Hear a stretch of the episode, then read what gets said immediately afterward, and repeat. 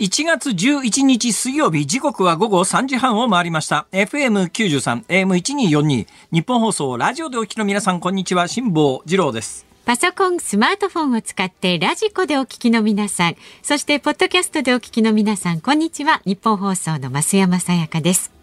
辛坊治郎ズームそこまで言うか。この番組は月曜日から木曜日まで辛坊さんが無邪気な視点で今一番気になる話題を忖度なく語るニュース解説番組です。ご報告させていただきます。はい昨日は大変、あの、皆さんにご心配をおかけして、本当に、えー申し訳ございませんでした。したかありがとうございました。えー結局ですね、えー幸いなことに、インドで生水飲んだ状態からは、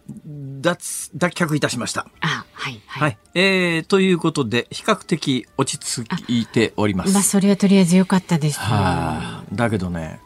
うんまだね、お腹と頭がキリキリ痛むんですよ。頭も？はい、頭も。あれうん、わかんないです。原因はわかんないです。そしたら今、あの、今日の、あの、D 宅、ディレクター宅に座ってる江沢ちゃんがですね、ああ、すみません、それはね、寒暖差ですよ、寒暖差。な、何その寒暖差って。あのね、急に暖かくなったり寒くなったりするとね、頭痛くなるんですよって言うんだけどま、言うほどこの曲は暖かくないしね。まあ、前々から思ってんだよ。この曲さ、暖房節約しすぎじゃないか。そうですか。寒くね？あ、あのね、しもさんがいつも新聞を読んでらっしゃるあたりは、特にちょっとね、あの、エレベーター近くはね、割とひんやりしてますよね。寒いっすよ、この曲。絶対普通のオフィスより寒いと思いますよ。場所によってはあもしかするとあのーあれですよねマスコミ業界で、ええ。なんかものすごい偽善的な曲あるじゃないですか、ん。なんかあの照明落としてますとか暖房は控えめにしてますとか。偽善的なんてそれは努力してるんでだけどこの曲は本当にはい。暖房を環境に配慮して 偽善じゃない。やっぱ世界のオゾンホールかなんかの 対策でですね相当あの偽善ではなくてリアルに環境に配慮して、そういう気持ちでえーね。局内の温度を異様に低く、異様ではないけど。そうですか、えええーええ。今日もね今悩んだんですよ、はいえーコートを着てオンエアをするべきかどうしようか。でもスタジオの中でコート着てるのもなんかあからさまに文句を言ってるみたいで これ良くないなと思って。スタジオは若干温度調整できますんで、もうちょっと上げますか。スタジオは温度調整できるんですか？独自にできますよ。でもね、あんまり上げすぎちゃうとね、ちょっとね、密閉されてるあーそんなに上げちゃダメですね。誰に言ってんですか？ごめんなさい。誰と会話してるんですか？オンエア中急に気に温が上がったりするわけですよ。うまく調節し。そうですね、えーいうことであの、寒暖差で頭が痛くなるということはどうも若い女性にはあるということに、ありますね。お天気とか気温差とか。そうですか、うん。私それほどデリケートじゃないですよね、うん。はい、いやそんなことを言おうと思ったんじゃないんです。なんか今日重大なことをね、ええ。オンエア直前にずっと考えてて、今日なんかものすごくちゃんと言わなきゃいけないことがあったにもかかわらず、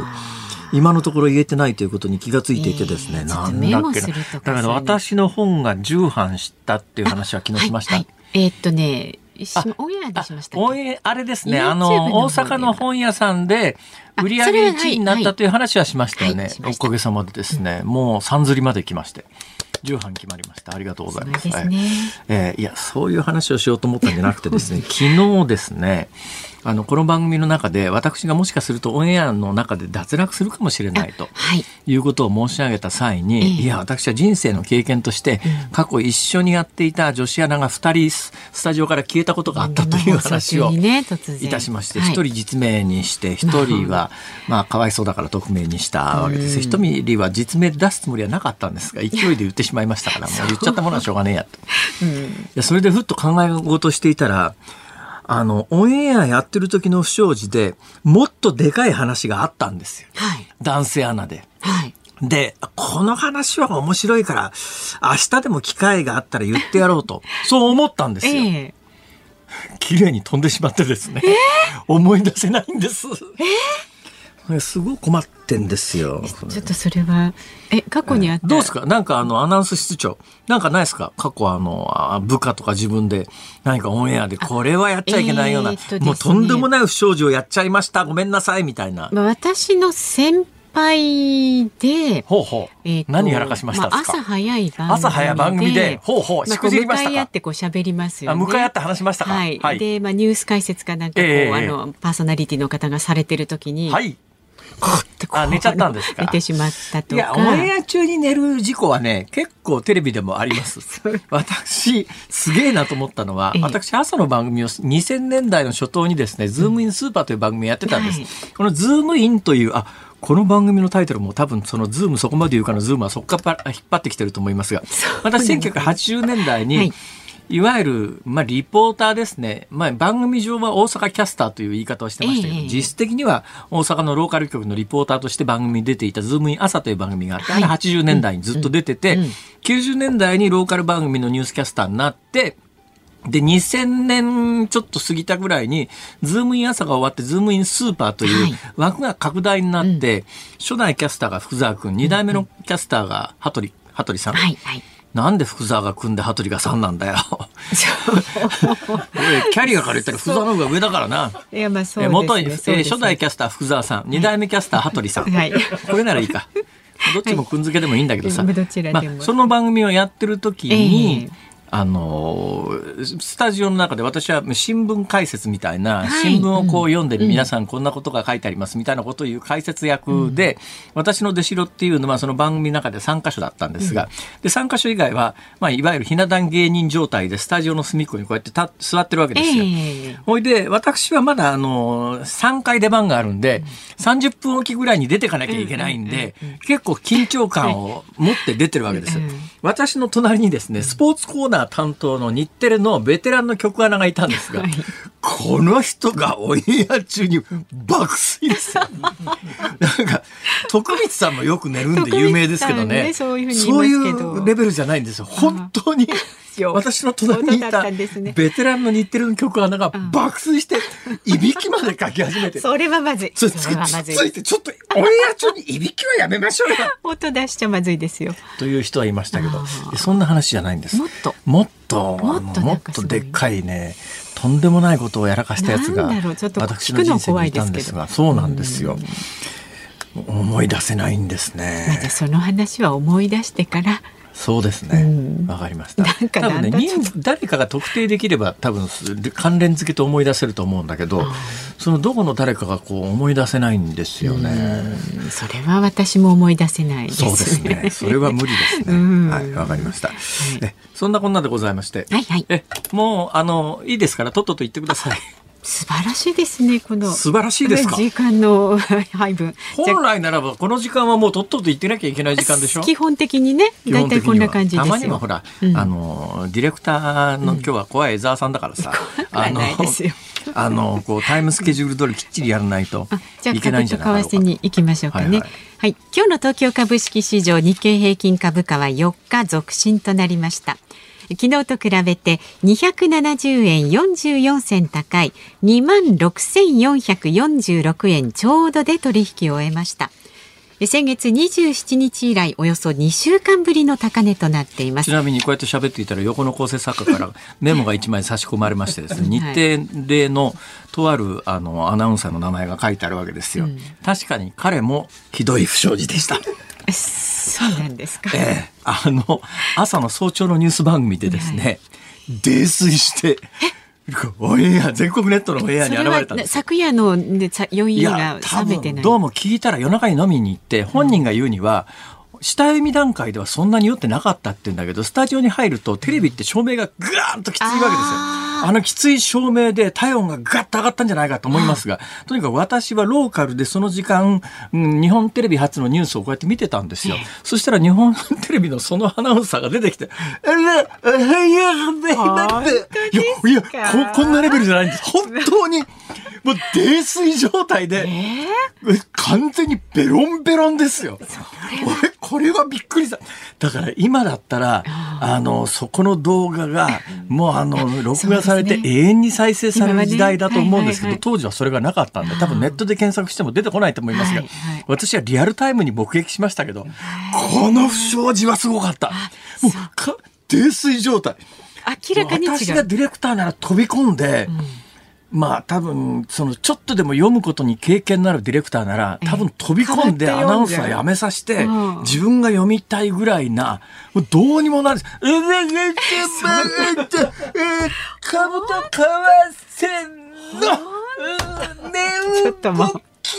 ですみたいな。わかりましたよ。わかりました。ちょっと。これ、これは、私はテレビ業界長いけど、長いですけど、あれは驚いたねというようの上回る不祥事が身内にあったはずなんだけど、意外と覚えてないもんですね。じゃあ、それはちょっと思い出した時ということで。これもね、はい、名前もその男性のアナウンサーも覚えてるんですけど、うん、その後人事異動で消えちゃいましたからね、やっぱり。それはちょっとね、さすがにそこまでやると。尾を引いたのかもということで、はい、今日の株なんですが、先月27日と、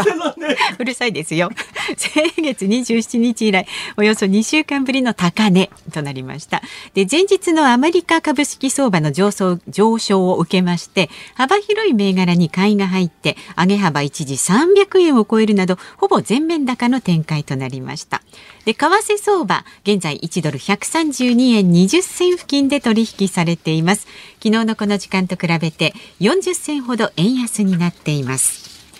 さあ、ズームそこまで言うか。この後は昨日から今日にかけてのニュースを振り返るズームフラッシュ。4時台にはマッチングアプリ専門家の伊藤早紀さんをお迎えいたしまして、1000億市場とも言われますマッチングアプリをビジネスの視点でいろいろと伺っていこうと思っています。で、5時台は去年の新車販売台数にズームしていきます。番組では今日もラジオの前のあなたからのご意見をお待ちしております。えー、メールの方は zoom zoom アットマーク一二四二ドットコム番組を聞いての感想はツイッターでもつぶやいてください。ハッシュタグ漢字で辛坊治郎、カタカナでズーム、ハッシュタグ辛坊治郎ズームでつぶやいてください。いやあのですね、まあ喋りながら思い出したことを一つ言うならば。はい私もう3年ぐらい前に年賀状を廃止にしたんです。もう年賀状の時代でもないし、毎年年末にあれで時間取られるのがたまらなくてですね、やめたんですよ。だけどまあ、あの、それでお互いに行き来や,、ま、やめることになった相手もいれば、まあ、引き続きこちら側も出しませんよと宣言してるんだけれども出してくれる皆さんもいらっしゃるわけですよ。で今年もそういう年賀状をこう見ていたら、うん私の後輩の人たちって言ってもそんなに年離れてる印象なかったんですけども、うん、続々ですね定年退職の挨拶とか早期退職で会社辞めますとか、ええ、そういう挨拶状がたくさん届いて、え、ああいつもこいつもみんな辞めちゃうんだっていうのがね今年一番私年初からあのいろんなことを考えさせられるきっかけになりました、ね、そうですかはい、そういった方たちは第二の人生を歩まれるってことですか？なんか新しいいやだからですよ。だからですよ。だから？だからそういう人の中で第二の人生でかなりまあ50ぐらいで辞めた人で次のねステージを目指す人もいるんだけれどもやっぱり60前後で辞めた皆さんはこっから先65で年金もらうまで悠々自適で遊び倒すということを宣言してるらっしゃる方々が多いんですよ。それを読むにつけ、見るにつけ。うんなんで俺こんな時間に働いてんだろうとか 思っちゃうわけですね。それそれはいいじゃないですか。まあそんなことでございまして。ね、はい、はい、そうなんでズモミュージックリクエストのお題をそうですね。ねテレビ見ていたらアナウンサーが酔っ払ってニュースを読んでる時に 携帯曲。えー、テレビを見ていたらアナウンサーが酔っ払ってしまってニュースを読んでいた時にちなみに私も若干経験があるのは入社1年目、はい、入社1年目、うん、今はそういうルーズなことはしてませんが、うん、我々の頃はものすごくルーズで忘年会というのがあったんです、はい、で忘年会全員参加だって部長が言うわけですよ、うん、で参加してでいや僕夜勤なんですけど「いや大丈夫だ。お前夜勤なんか8時55分にお前1分ニュースがあるだけだからお前 来い」って言って近所のうなぎ屋に連れてかれて、えー、そこで大忘年会です。はい。ね？だから忘年会だから当然なんか飲まされるじゃないですか。えー、私もともと酒弱い上に酒飲むと真っ赤になっちゃうんですよ。うんうん、それ8時55分からの1分ニュース読まなきゃいけないのに、うん、そこで宴会に無理やり参加させられて夜勤なのに、えー、真っ赤になって局に戻ったんです。はい。でで記者に、まあディレクターに、お前さ、それでテレビ出るつもり？ああ、そうです。同じようなことをしてまずくねえかって言って、うん、そこがテレビの素晴らしいところですよ。はい、もうあのマックスファクターのファンデーションを 厚塗りにすると顔色は分かんなくなるんですね。なるほどね。あとはまあ1分ですから、ね、なんとか頑張って読めば。だから真っ赤な顔で入社1年目にニュース読んだことありますけどね。無事で今ちょっと考えられないですね。今夜勤のアナウンサー宴会に連れ出して酒飲ますとかないですよね。大問題になりますよ、それは。だからね、今から40年前って本当にいろんな意味でね、ここまでネットで面倒くさいこと言われない時代ですから、世の中全体がすっごいルーズだったんです。まあちょっとファジーな感じはありましたよね、昔はね。ね、なんか本当に上げ足取りとは言わないけれども、ね、そんな重箱の隅つつくようなこと言わなくたっていいだろうと。ことによってはね、そういうこともあります、ね、皆さん申し上げておきますけど、このラジオ放送はですね、うん、録音を局でしておりませんので、うん、何か不規則発言があった場合には、うん、そんなことを言ってねえっていう、その一言で 押し通すことになっております。いや、そうはなってないですけれどもね。はい、あれ？えー、っと、で、なんだっけ、えー、っと、そうだ、アナウンサーがテレビで酔っ払ってニュースを読んでいる。た時にいるのを見た時に聞きたい曲ですね。はい、はい、こちらもズームアットマーク一二四二ドットコムまで。なんでその曲を選んだのか理由も書いて送ってください。お待ちしております。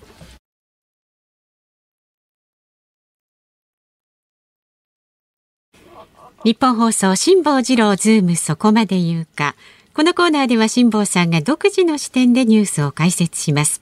まずは昨日から今日にかけてのニュースを紹介するズームフラッシュです。内閣府が今日発表した11月の景気動向指数の速報値は景気の現状を示す一致指数が前の月と比べて0.5ポイント低下し3ヶ月連続で悪化しました。日本にある中国大使館は中国を訪れる日本人へのビザの発給を一時的に停止したと発表しました。理由は明らかにしていませんが中国での新型コロナの感染拡大を受けた日本の水際対策への対抗措置の可能性があります。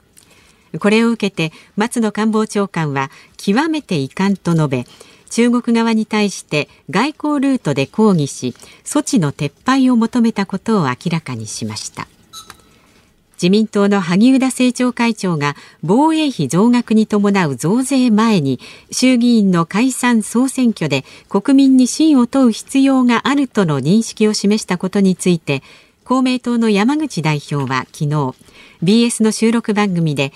解散は岸田総理の専権事項だ。その権限のない人が解散しろとか解散するなとか言った発言は控えるべきだと述べました。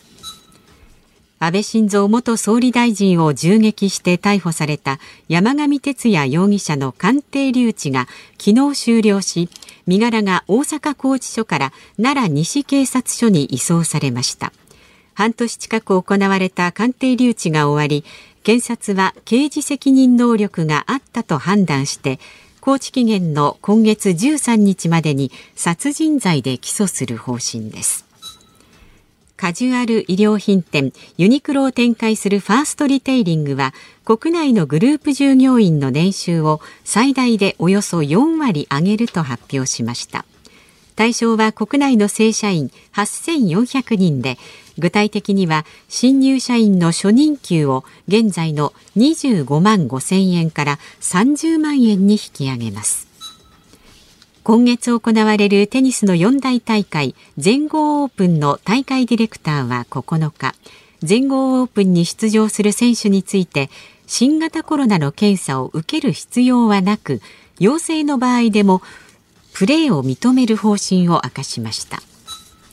全国サンマ棒受け網漁業協同組合は去年の全国のサンマの水揚げ量が前の年と比べて2.1%マイナスの1万7910トンで4年連続で過去最低を更新したと発表しました。10年前と比べておよそ8%の低水準です。大阪府立の環境農林水産総合研究所は10日道頓堀川で大阪府の絶滅危惧2類に指定されている日本ウナギの生息を確認し11匹の捕獲に成功したと発表しました。道頓堀川はかつて水質汚濁などで問題となっていましたが大阪市が下水道を整備するなど改善に取り組んできました。さて、えー、ここで残された時間はあと5分4分ほどなんですけれども、増山さん選んでください。あの日本の世論の9割を敵に回す、えー、あのニュースの解説方向に行くかそれとも当たり障りのないところでお茶を濁す解説方向に行くかどっちでもいいですか？まあ、どっちします？敵に回したくないですけどじゃあ丸く前者で。ええー、それ丸く前者はできないんですよ、えー？歩く前者はできないんですよ。そっちを選びましたか？わかりました。じゃあ私ね、それがいやあの当たり障りのない方にしてくれって言ったらそのやばい方の話はインターネットのニュースしゃべり残しに回そうかと今考えてたんですけど、どっちでもいいですけど。じゃああの丸く前者で。怖い、怖いディレクターの、怖いディレクターの江沢さんは、とにかく丸い方でいけと。いや、まあでも。やっぱり自分のね、これ突然今日の発言で番組が終わっちゃったりなんかするのを警戒してますね。だから、オブラートに包んで、そのちょっとドキドキする方あの、じゃあそれはネットの方に回したいと思います、ね、じゃあ当たり障りのない解説の方に行きます。はい、えー、日本うなぎ。なんで突然道頓堀川で日本うなぎが発見されたかというと、これ背景がありまして、とある関西のテレビ番組で、はい、あの今知ってますか？環境中の水をこう取ってきますよね、うん、その水の中に含まれてる遺伝子の断片みたいなものを検査すると、ええ、その水系、まあ、水の例えば淀川水系とか、えなんとか江戸川水系とかあるじゃないですか、その水系にどんな生命がいるかというのが分かるんです。で去年とあるテレビ番組でこの道頓堀川の水をそういうふうに DNA 検査したらその日本ウナギの遺伝子の断片が見つかって、いや必ずいるはずだっていう話になったんです。えー、で番組では見つけられなかったんだけれどもこのほど大阪府立の環境農林水産総合研究所はあの見つかったっていうふうに発表したと。そういういきさつです。だから今ね、その辺の水調べるとね、はいはい、その環境の中にどんな生命体がいるかが分析するとその本体の生命体がいなくても見つかるという。じゃその技術で、だからこれ、日本うなぎ。で、道頓堀川って知ってます？阪神タイガースが優勝すると必ずあの、恵比寿川の上から飛び込むんですよ。で、あの飛び込む時に、あんな汚い川飛び込んだら死んじゃうんじゃないの？って言って、構ですね飛び込んだ際に下走ってる船にぶつかって怪我したり命を落としたりっていうケースもあるんであそこはもう飛び込んじゃいけないんですけれども、こんなニュースが報道されると、もう次阪神が優勝したらみんな飛び込むぞ。いや、ダメ実は数年前にね、あの、大阪道頓堀川を仕切って、あそこプールにしようという。あの、水質改善であそこ泳げるような水にしようというプロジェクトは実際あったんです。だけど、このプロジェクトは止まっちゃったんですけども、現状、うなぎが住めるということは、で、一応、あの、正式発表としては、いや、まだ泳げるほどの水質じゃありませんよってみんなこう予防線張って、あの、報道してるんですが、まあ、多分、飛び込んだからっつってすぐ死ぬようなもんじゃないと思いますからね。まあこれあの飛び込むことを推奨しているわけではないんで、ね、その一つ前です。はい、サンマの、えー、サンマが10年前と比べて去年は8%しか取れなかったよということで、まあ我が身を振り返ったらわかります。去年私、サンマを七輪で焼いたやつを結局一回も食べなかったですね。私もあの丸まんま焼いたのは食べてないですね。はい、焼かない理由はあのいろいろありまして、私の場合はあの東京で暮らしているところの、うん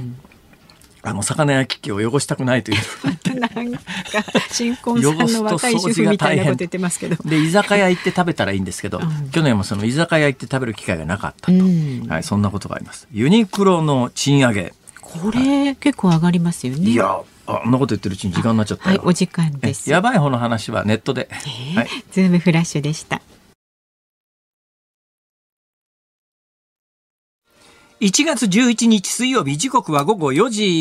3分を回っています。東京有楽町日本放送第3スタジオから辛坊治郎と。増山さやかでお送りしています。ズームそこまで言うかメールをご紹介します。はいありがとうございます。兵庫県にお住まい18歳の男性里倉さん。18歳の男性、うん、そうです、はい、学生さんですね。やっぱり大切にしたいですね、はい、まだあと60年は十分リスナーとして。ね、はい、末永くお付き合いください。別にだから80歳だからもうあと何何年だとかそんなこと言ってるわけじゃありませんよ、は決してそんなことは申し上げておりません。はい、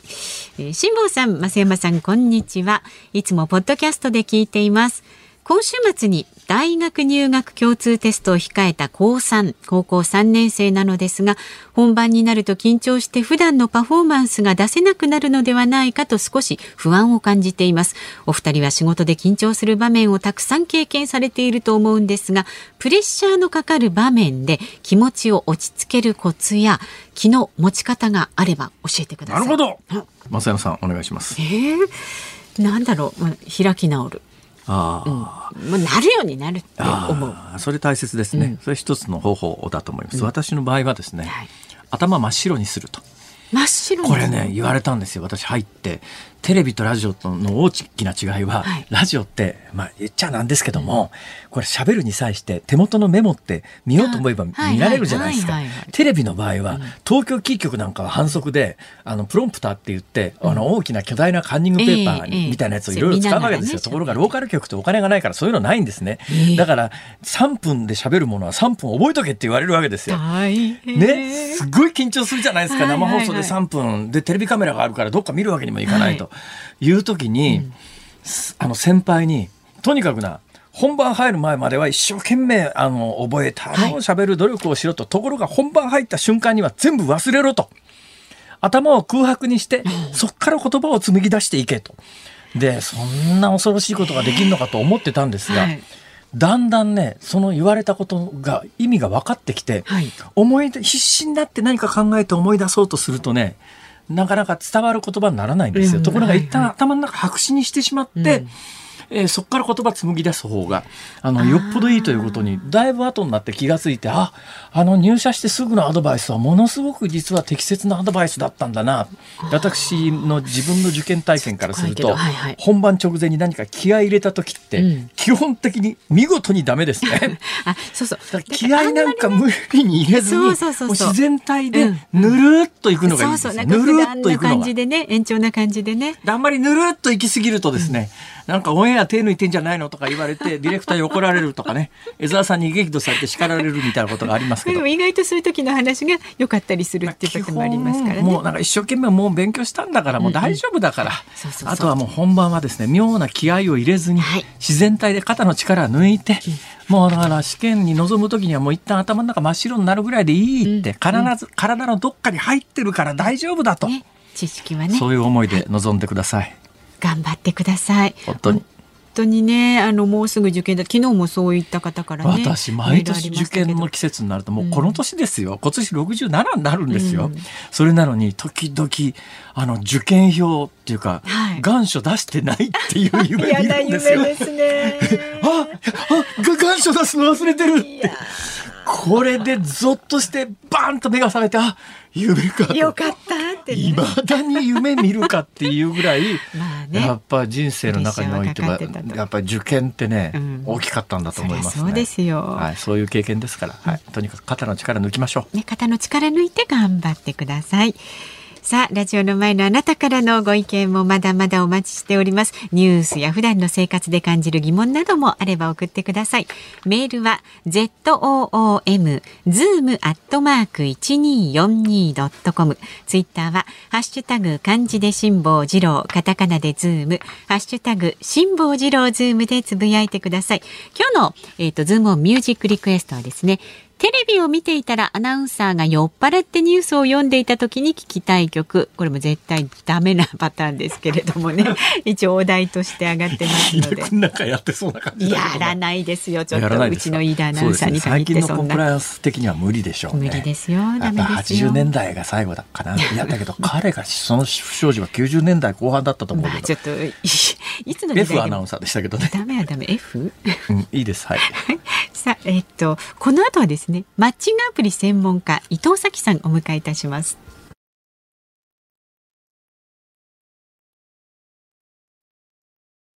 辛坊さんが独自の視点でニュースを解説するズームオン。この時間特集するニュースはこちらです。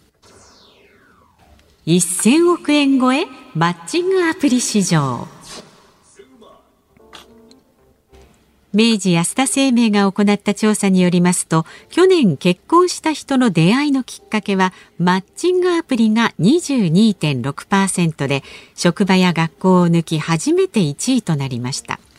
マッチングアプリは2009年以前は0%でした。また日本のマッチングアプリの市場規模は今年1000億円を超えると言われています。さあ専門家の方をお迎えしています。マッチングアプリの専門家でオンライン婚活人押しなどを展開するパラソルの代表取締役社長伊藤咲さんです。よろしくお願いします。よろしくお願いします。パラソルというのが会社の名前で、はい、そうですね、えー、人押しってこれカタカナですか？はい。カタカナ人押しどどういう意味ですか人押しって？人が背中を押すっていうのと人が押してる人を押し押しっていうのはその、はいはい、推薦の押しの、えっと、で人を紹介するっていう2つの意味が入っていて、はい、いやマッチングアプリってねなんか一昔前はなんか妙ないかがわしさがつきまとってたんですけど、ね、私ね認識を完全に変えたタイミングがありましてね、はい、この辛坊治郎ズームそこまで言うかっていうこのタイトルの番組って今月目の帯でやってますけど、その前は毎週土曜日の週一番組だったんですよ、はい、その週一番組始めたのがもう今から10年ぐらい前になりますかね。そうですね10年近くその10年ぐらい前に始めた時の初代のディレクターの男性がいたんですが、この初代のディレクターの男性がすごい、元スノーボーダーでなんだけど全然チャラくないいいやつででこれがねある日結婚しますって言ってきたんですよ。はい、あそうなんだ。どこで知り合ったのって言ったら、えー、マッチングアプリだったんですそれでああでその時に、まあ、結婚式行って、はい、素敵な女性で、あこういう、まあ、ぶっちゃけ言うとちゃんとした出会いがあるんだ、マッチングアプリはっていうのがね、すごい新鮮な驚きだったんですが、えー、今どうなんですか？そうですね。あの、マッチングアプリが実際に、まあ今の携帯で、あの、日本に入ってきたのが2012年なんですよ。ほう。で、そこからもう市場がどんどん伸びていて、ええ、で、今や、まあ、会員数で言うと、多分今日本で使ってる人で言うと1000万人ぐらいいるっていうふうに言われていて、はい。で、市場規模も1000億円今年、あの、いきますっていうふうに。1000万人って正直、はい。あの、少ないなっていう感じなんですけど、だって日本の人口1億2500万人いるじゃないですか。そうですね。それで1000万人っていうのはどうなんですか？もっと多くて良さそうなもんあ、まあでもメインの使われてる方がやっぱり未婚で、ええ、かつ恋人を真剣に探してる方っていうと、やっぱりその20代、30代前半ぐらいでギュッとこう絞られてくるので、大体そこがメインターゲットで1000万っていうと、割と大きい。大きいかなという感じです。もちろんシニア世代というか、えー、60代以降の方も東京の男性だけで、まあ、一つのマッチングアプリで1万人ぐらい登録されてマッチングアプリ、はい、あの基本から教えてください。そうですよね。どういうシステムになってるんですか？あ、はい。えっ、と基本で言うと、まあオーソドックスなマッチングアプリの、はいはい、あの仕組みなんですけど、まず登録しますと。はい。でプロフィールを作ります。はい。でプロフィール写真。本当の、はい、写真もいるんですか？はい、写真もいる。そのプロフィールとか写真とか、はい、あの本当じゃなきゃいけないんですか？例えば私が登録するに際してですね。はいえー、ロバート・デ・ニーロ、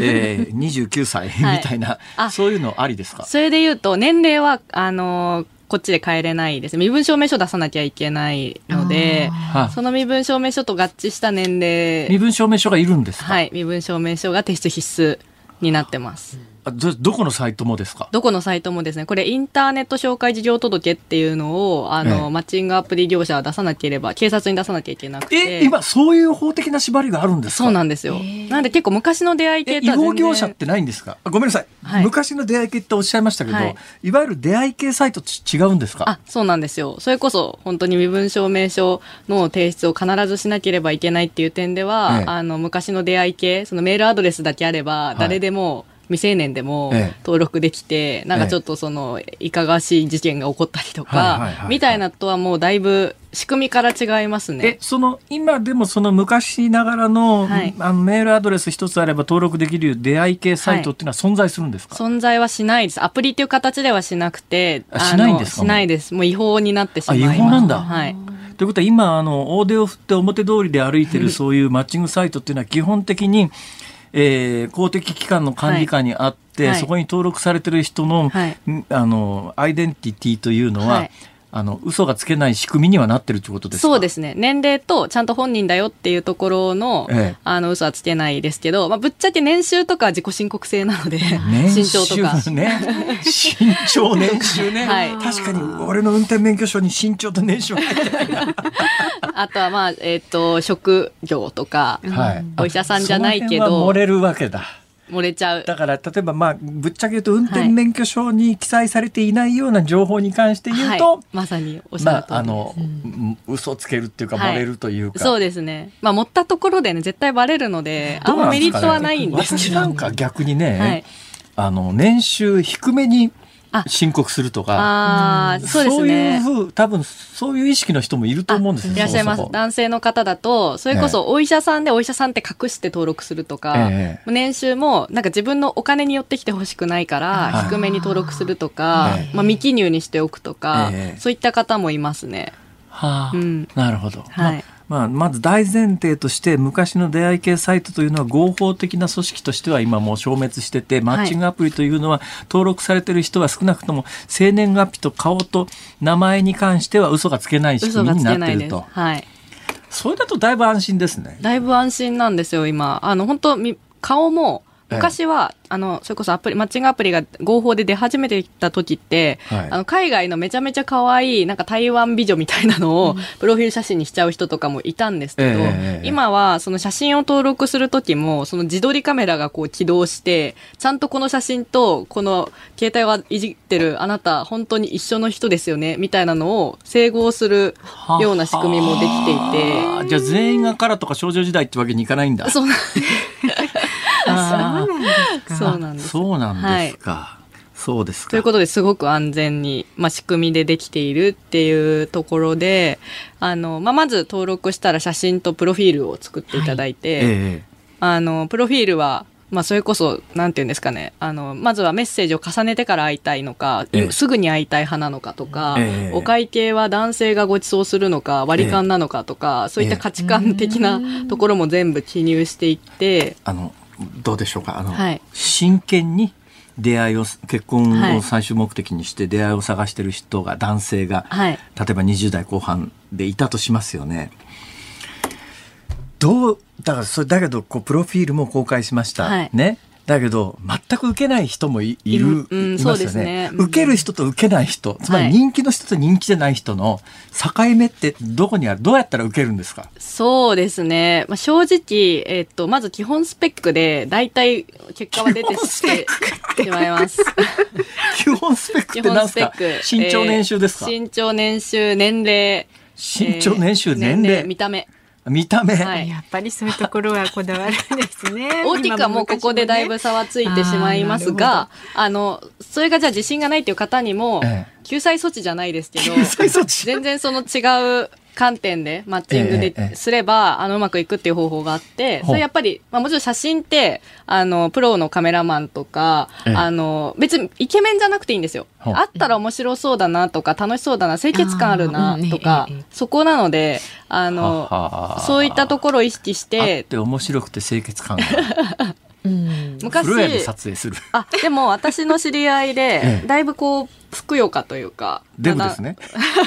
な 男性がい。て、はい、まあ、見た目正直別にかっこよくはないと。ははだけどすごいハンバーガーをめちゃめちゃ大口開けてすごいニコニコしながら食べてる様子とかを写真であげた子は鳥海さんじゃないでしょう 鳥海幸太郎さん。はい、その方はすごいマッチングしてましたね。なんでそういう、そのなんか演出を写真でどんだけするかっていうところと、あとは文章があるので、あのフリーフリーコメントで文章があるので、そこで、まあ、なんかデートしたらこんなところ僕は連れてきますよとか、そういったアピールをするとか、あとはあのマッチングアプリもスペック以外のところでお相手を探す機能がたくさんあるので、趣味とか、あのもうすごくニッチな趣味で同じ趣味の人探したりするとやっぱそのマッチングアプリでこの本が好きな人初めて会いましたみたいな感じで盛り上がったりとかするのであの全然その全くあの希望の光がゼロみたいなことはないです、ね、光がゼロ、はい。まあ、共通の趣味みたいなものはマッチングアプリ探すんだったら最適な方法ですよね。そうなんですよ。ね、だって日本全国にこんなレアな趣味の人は他にいないだろうって日常生活の中でまず接点ないけれども、マッチングアプリで検索すると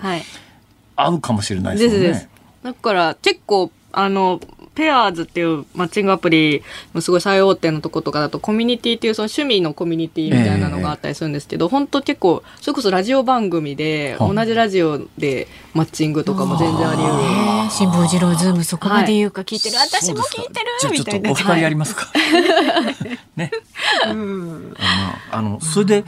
どういう、そのご商売としてはどういうビジネスモデルなんですか？つまり費用は誰がいつどうやって払うんですか？そうですね。これは、えっと、会員さんが、えっと、入会するときに、えっと、月額を払うんですね。毎月、えっ、ー、と、3000円から。それね、昔のディスコなんかそうなんですけど、はい、あれ僕は差別だと思うんですけど、男性だけ金取って女性金取らないとかね、はい、出会い系ってそういうのあったじゃないですか。そうですね。今どうなってるんですか？実際今もそうです。あ、今もそうなんだ。はい、実際今もそうなんですけど、えっ、ー、と、アプリによるっていうところで、大体のアプリが男性有料、女性無料なんですけど、えっ、ー、と、女性もちゃんと同額払うアプリっていうのがあって、はい、それ2つあって婚活系のアプリまず1個が、えー、あの、えー、もう結婚願望高めの男女が集まるアプリは女性も払います、ほうほう。あとはハイスペックな男性がいるアプリっていうのは女性も 払います。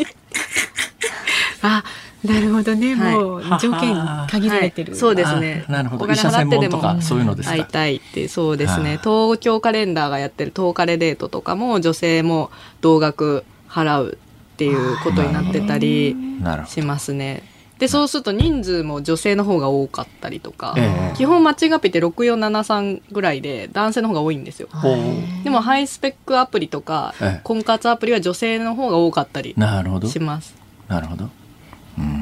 じゃあ高いところものすごく高いんですかね？えっ、とそうですね高いところでだいたい七千円とかですね。月額です。月額月額ですか？はい、それだけどあの結婚相談昔の結婚相談所なんかは、はい、えー、マッチングがうまくいって結婚までいくと、はい、あの結構なお金の定額っていうのあるじゃないですか。そう、ね,、そういうのないんですか？えっ、とマッチングアプリはないですね。はい、基本的には月額。月額だけです。あのだけど、まあ、はい、あのさっきの例ですけど20代後半の男性で、はい、えー、ロースペックだったりしな、はい、してですねとにかく数重ねないと、なかなか、その後、まあお互い登録しますよね、ね、どういう手続きに入るわけですか、えーと、登録してプロフィールを作ったら、はいはい、まずお相手を探しますと、ええ、でお相手探す時もあのある程度さっき言ってたような、まあ、スペック的な部分年齢、年収身長とかいろんなまあ検索で制限条項を打ち込むと、まあ、ターゲットがダーッと並びますよね。出てきて。ダーッと並びますよね。はい、それ片っ端から全員その後会うんですか？連絡取るんですか？あの、まあ、片っ端か全員に、ええ、まあ、いいねをいいねっていうのを送っていくんですよ。はあはあ、でそうするとまあ相手がおありがとうって返してくれたら、マッチング成立になって、えでメッセージができるようになります。そこで初めて。それまではメッセージ送れないんですよ。お互いに、はい、あのいいねボタンでマッチングが成立しない限りは連絡取れないということですね、はい、そうです。そうか。プロポーズ大作戦みたいなもん。古いですね。昔そういうテレビ番組があったんですけども今若い人全くわからないと思いますけどね、えー、両方がこうね、あの相手のことを選ばないと、知ってますあ意外と結構な年齢じゃないですか 伊藤さん。そうですか。わかりました。それでまあじゃあお互いにいいねを押して、はい。お互いに連絡取れるようになりました。うん、それで文字、文字ベースの連絡はい、文字ベースの連絡になって、で、あとはもう自由に、ええ、あの、デートに誘って、勝手に行ってくださいみたいな。今度の、今度の日曜日に新宿の歌舞伎町の、はいえー、あの看板の下でちょっと待ち合わせしないとか、そうですね。歌舞伎町はあんま待ち合わせにしない方がいいと思うえどうしてですか？人気の待ち合わせ場所どこですか？人気そうですね。女性に惹かれない待ち合わせ場所、まあ、でもそれで言うと、えっと、新宿渋谷は、まあ、やっぱオーソドックスに、えっと、はい、やりますあの使ってますけど、はいはいまあ、なんかちょっと喜ばせたいなとか、あるんだったら、例えば恵比寿とか中目黒とか。恵比寿中目黒、ね、銀座、まあ、銀座はちょっと違うかな。恵比寿中目黒とかあたりは結構だ女性も好きな街だったりするので、そこをまあやったりてもいいですし。清水寺とかダメですかね。清水寺、はいまあ、清水寺ですか清水寺も面白いと思います。浅草寺。そうですか。はい。えー、中目黒ね、そっち方向ですか、そうですね。あ、全然新宿渋谷でも問題はない東京タワーとかダメですかね。あ、東京タワーもいいと思いますけど、あの、やっぱ初めて会うんで、いきなり東京タワー登るって結構ハードル高いと思うんですよ。すどうして？一番、だって、東京タワー登るときに、じゃあチケット買うときにどうするのとか、ええ。えあじゃあ男性側が出すのかとか、はあ、買う時に女性が待ってもらうのかとか、えー、あとは歩き疲れた時に女性のこうあ大丈夫疲れてるとかをやんなきゃいけないとか、じゃあ東京タワーでデートするっていうのは結構上級コースなんだ、上級者のあれですね。なんで初めて会うっていうとこがやっぱ違うんですよ今までの恋愛とは。その職場とか学校とかで12年間顔合わせてる人とデートするわけじゃなくて、えー、本当初めて会うんで、えー感覚が分かんないんですよ。その初めて会う時にあのどうなんですか？なんか目印持ってくんですか？だけど顔写真でプロフィール交換してるから。そうですね。でもメッセージで大体やり取りしてスーツの胸のところにあのバラの花を交差してくる やだ。ちょっと引きます。ダメ？胸にバラの花。あんまり。そうですか、えー、ダメなんだまあなんか、あの、グレーのコート着てますとか、茶色のリュックを背負ってますとか、そういったので、なるほど。メッセージでそこから先はもう、あとはもう、いわゆる普通の恋愛と変わらない、ね、変わらないです。はい。1回目のデートでご飯食べて、2回目はちょっとアクティブアクティビティも入れて3回目で告白みたいな。なるほど。告白ね。へえ楽しそうですねなんかね。ちょっともうもうなんか辛坊さんの顔がいやいやほんじゃってほころんじゃって。いやいやいやいやいやえでさっきの話で中心世代は20代30代、はい、あの60代もいるよみたいな話なんですが、うんはい、60代って例えばどういう人たちですか？あでも9割再婚ですね。再婚目的でなのでさっきの身分証明書の話なんですけど、はい例えば私の身分免許証だと、はい既婚か未婚かなんか書いてないわけですよ。はいはいはい、そこって嘘つけるんですか？それはまあつけてしまいますね。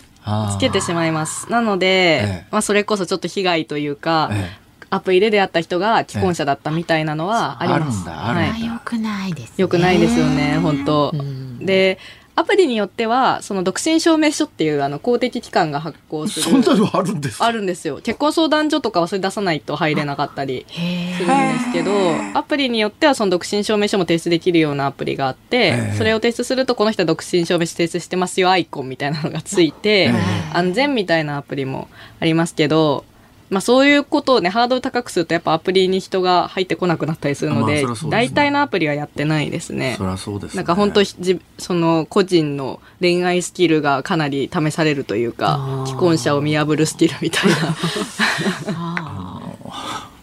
どうでしょう。例えば60代独身男性、はい、ね。まあ、死別にしろ離別にしろ、うん、でやっぱもう残りの人生でもう一花咲かせたいとできることなら若い子がいいみたいなフラチの親父がいたとするじゃないですか。うん、ね、はい、で60代男性でいや若い子中心にそのマッチングアプリ、ね、狙って入って若い子専門にこう、はい、なんかこうあのさっきの「いいね」をしてた時にマッチングが成立する確率ってどのくらいあります？いやそれちょっと。聞いてるんですか？一応聞いて一応ね一応そうですね。正直に言ってもいいですか？どうぞ。5%以下だと思います、ね、5%以下、はい、ということは20人いけば1人 ちょっと何言ってるんですか？確かに。そうですね、そ私あの既婚者で最大者ですから、あの関係ありませんからね、だからそうやって考えたら、ええポジティブに、うん、5%すごい確率ですよそれ、うん、それ0.3%とかって言われても、まあ、0.3%ぐらいならまあ一回チャレンジしてみっかとか。可能性はね。ね、うん、ゼロじゃないわけだから、ゼロじゃない。ゼロではないですね。でもだいぶ難しいですね。だいぶ難しい。本当にあのや60代の方が結構顕著に人気会員とかでランキングと見れたりするんですけど、やっぱ上位はめちゃめちゃハイスペックというか、年収すごい高いみたいな。年収ですね、60代は。もう一番見られるの。え？あ年収？年収が一番見られば人気順とかで並べたりすると。大丈夫なんじゃないですか？ああ。ね地獄の沙汰も金次第。お金に物を言そういうことですか？まあでも、あの、なんで、その60代が20代行くとかかなり無理ゲーではあるんですけど、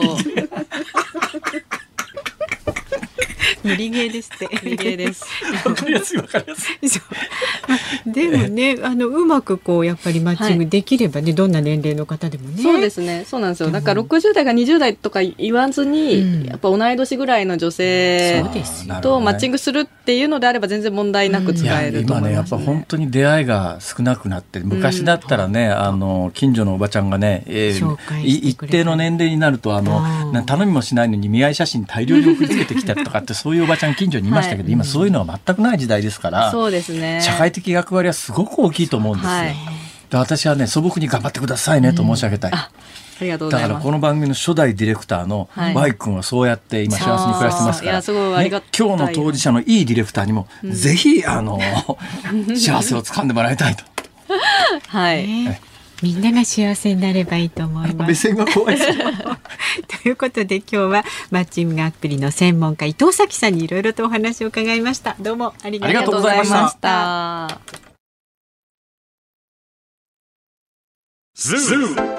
日本放送辛坊治郎ズームそこまで言うかをポッドキャスト YouTube でお聞きのあなたいつもどうもありがとうございますニッポン放送の増山さやかですお聞きの内容は配信用に編集したものです。辛坊治郎ズームそこまで言うかはラジオ局ニッポン放送で月曜日から木曜日午後3時半から毎日生放送でお送りしています。番組はラジオの FM93 AM1242 に加えてラジコでもお聞きいただけます。ラジオラジコではポッドキャスト YouTube 版にはないコンテンツが盛りだくさん。アトムさん吉田由紀ちゃんの中継企画さらに辛坊さんが「夕刊富士」の気になる記事を解説するコーナーそして辛坊さんが聞きたい曲をお送りする「ズームオンミュージックリクエストなどラジオラジコでしか聞けないあんなことやこんなことがいっぱいです。ポッドキャスト YouTube を聞いた後はぜひラジオラジコで辛坊治郎ズームそこまで言うかをお楽しみください。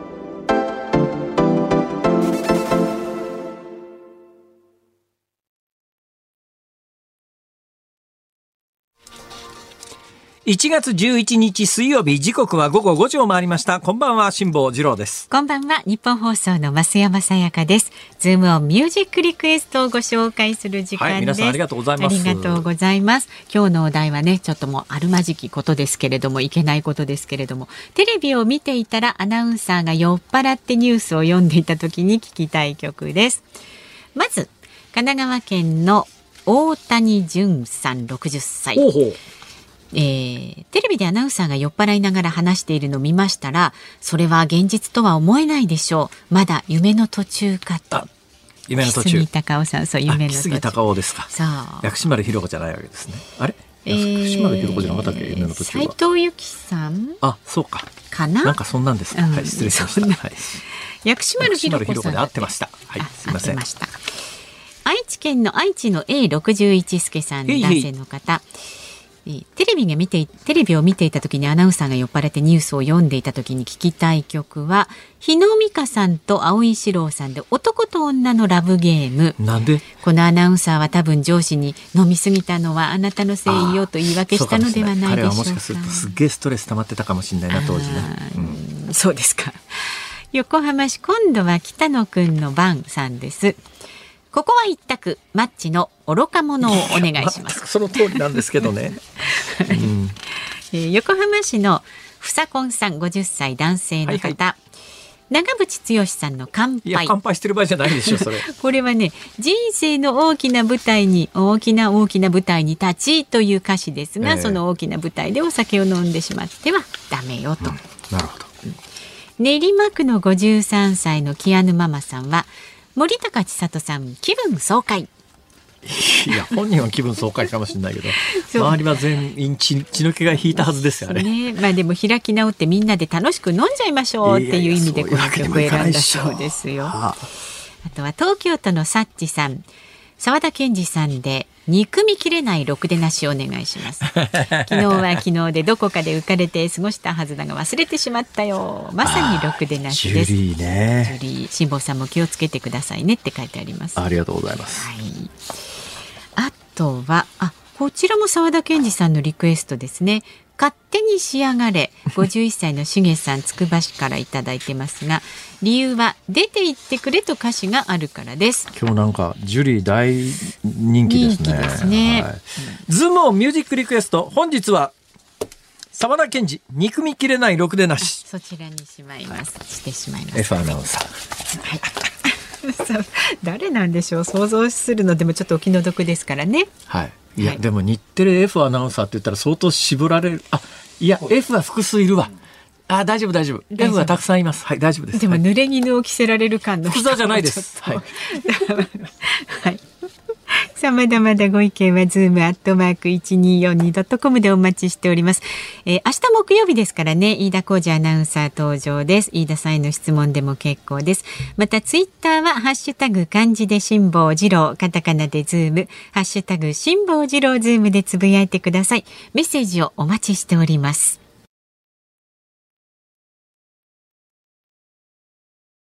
辛坊さんが独自の視点でニュースを解説するズームオン。今日最後に特集するニュースはこちらです。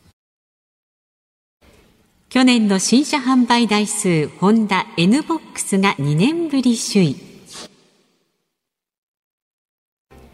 去年2022年に国内で最も売れた新車は、ホンダの軽自動車 N ボックスで2年ぶりの首位となりました。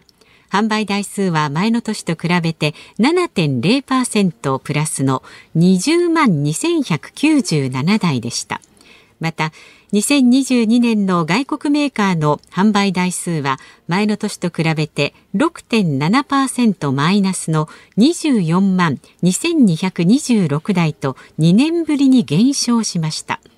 これは世界的な半導体不足で生産や納車が滞ったためで登録者に占める外国車のシェアは9.5%と過去最高を更新しました。また外国メーカーの電気自動車の新車輸入販売台数は前の年と比べて66.6%プラスの1万4341台となり初めて1万台を超えました。ということで、なんか今日あの、車にまつわるエトセトラという感じですね、はい、車にまつわるニュースがいくつかあったんで、まとめて一本にしてお伝えしているという、そんな状況なんですが、はい、いや私去年実はですよ、この番組で1台に関しては言及したことがあるんですが、はい、2台車発注したんですけど、2台？はい、2台買ったんですよ。ところがまだ2台とも来ないですね。そのうちの1台は、鈴木のジムニーっていう軽自動車なんですが、ここは、去年申し込んだ時には、なんとか年内に納車できるように頑張りますと販売店が言ってくれたんですけども、はいうん、今日、昨日か、昨日電話が携帯に留守電残ってまして、えー、すいません、まだ目処が立ちませんって言われて。え、注文したのはいつ去年の春ぐらいです。春はい、去年の春ぐらいに、原付2種の、あの、ホンダの、ホンダヤマハメイトじゃねえや。ホンダのスーパーカブを買って、でこれは夏に来たんですね、はい。うん、で同じ時期に鈴木のジムに予約したんですが結局納車されず、実は同じタイミングでもう一台別の車も予約したんですがこれは2年待ちって言われて。あそれは高級車の。まあ、高級車中か何中か、まあ、来たらまあごご報告いたしますけども。だから2台買ったら2台とも来ないんですよ。で、去年、車の販売台数が、えー、っとで420万台でこれピーク時550万台ぐらい日本は、えー、の今からね8年ぐらい前には年間550万台ぐらい売れてるんですけども、去年420万台とまあ、過去10年ぐらいでは最低の台数だったんですが一つには車が売れてないというよりも例の半導体不足等で、買いたくても車売ってくんないっていう、うん、そんなこともあってあのトータルの販売台数伸びてないということがあるんですがそんな中で N ボックスが20万台売れて首位になりました。まあ、ホンダのね、N ボックスが売れる理由はね、わかります。私ね、N ボックスも試乗しました。で、ホンダ N ボックスの商用車っていうので、N 版っていうのがあるんですが、これ去年買いかけたんですよ。なんで買いかけたかというと、この N 版っていうのが、あの、座席が後ろの座席を倒すと完全なフルフラットになるんです。ああ、じゃあ空間が広い普通フラフルフラットになりますよっていう車結構あるんですが、はい、それでもなんかデコボコするんですよ。ところ N 版ってやつは完璧なフルフラットになるんで、その上に寝袋を置くとそのまま車内で寝られるっていう、そういう使い方ができるんですが、N ボックスはまあ、あの乗用車タイプに近いんですけど、それでもまあ、あのスライドドアで、うん、あの後ろのドアがスライドだとすごく使いやすいですよ。すね、狭いところであの家の駐車場なんかで、うんうん、あのバッと開けるドアだと、はい、開けた瞬間にどっかにぶつかったり 隣の車にぶつかったり結構騒ぎになりますから、ね、スライドドアの場合はそれがないですから。確かに。だから子育てしてる人なんかには、あのスライドドアが人気で、なおかつホンダはですねホンダセンシングっていうのがあってですね、はい。各社もう本当にあの技術を競ってるんですけども、うん、ホンダセンシングっていうシステムはあのレーザレーダーとカメラと両方こう組み合わせて使うんですね、うん、だからカメラだけとかレーザーレーダーだけとかいろんな種類があるんですがホンダセンシングっていうのは確か私の記憶ではイスラエルかなんかのどっかの会社が開発したあの方式だと思いますけどね、単眼カメラっていうカメラと、それからレーザーと、レーダーと、その2つを組み合わせて、まあ、衝突軽減であるとか、まあ、実質衝突軽減っていう言い方してますけども、衝突は多分回避されるはずです。えー、そういうシステムが軽自動車の導入が早かったんですね、うん、ホンダは。そういうことがあってガッと伸びたんでその勢いでということがあります。えー、ただね、この、でも軽自動車なんですよ。でも軽自動車って言い方をするとですね、私最近すっごく疑問に思ってることがあって、はい。軽自動車って黄色のナンバープレートですね。私、軽自動車実は好きで、歴代軽自動車何台も乗り継いできてるんですが、人生の中で乗り継いだ軽自動車だけで5台や10台あるぐらい、いろいろ好きなんですけど、軽自動車って黄色いナンバープレートなんです。で、あれやっぱり、黄色いナンバープレートってね、車体の色に合わせるのが非常に難しいんですよ。赤の車に黄色のナンバープレートとか合わないんですよ。それで、で、まあ、軽自動車って登録費用とかあの高速乗る時も料金が安いですから、はい、まあ便利っちゃ便利だし経済的には有利なんだけれども、はい、でもやっぱりあの黄色のナンバープレートが嫌だっていう人はそこそこいるんですね。で数年前からあのオリンピックに関して例えばオリンピックとかその前のラグビーもそうなんですが、うん若干の寄付金をナンバープレート取るときに上乗せすると何千かのレベルなんですが白いナンバープレートもらえるんです。で軽自動車なんだけど白いナンバープレート、はいはい、ただよく見るとナンバープレートの右上のところに小さなオリンピックのシンボルマークとかラグビーのシンボルマークとか、うん、今大阪であの販売されてるやつは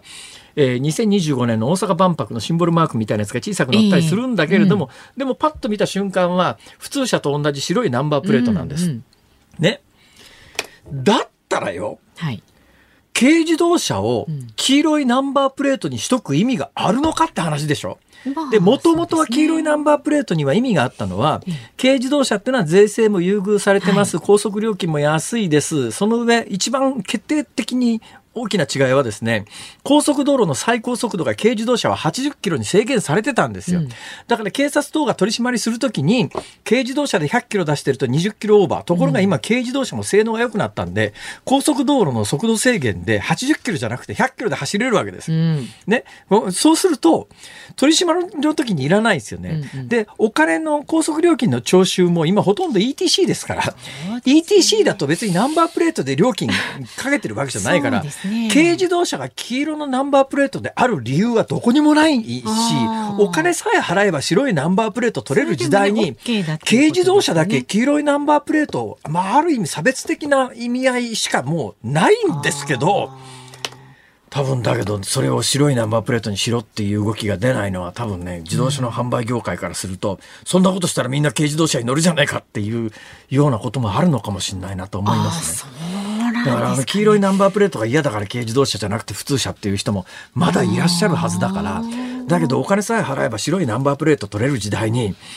軽自動車にだけ黄色いナンバープレートを義務付けているのは嫌がらせしか考えようがなくて、もうやめた方がいいんじゃないのこの制度。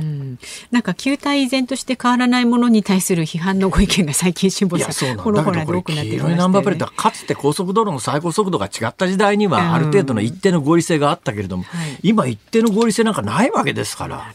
高速料金の支払いだって ETC ですからね。だからこういうなんか意味のないことって少しずつやっぱりやめていった方がいいんじゃないのと私はつくづく思います。はい、ズームオンでした。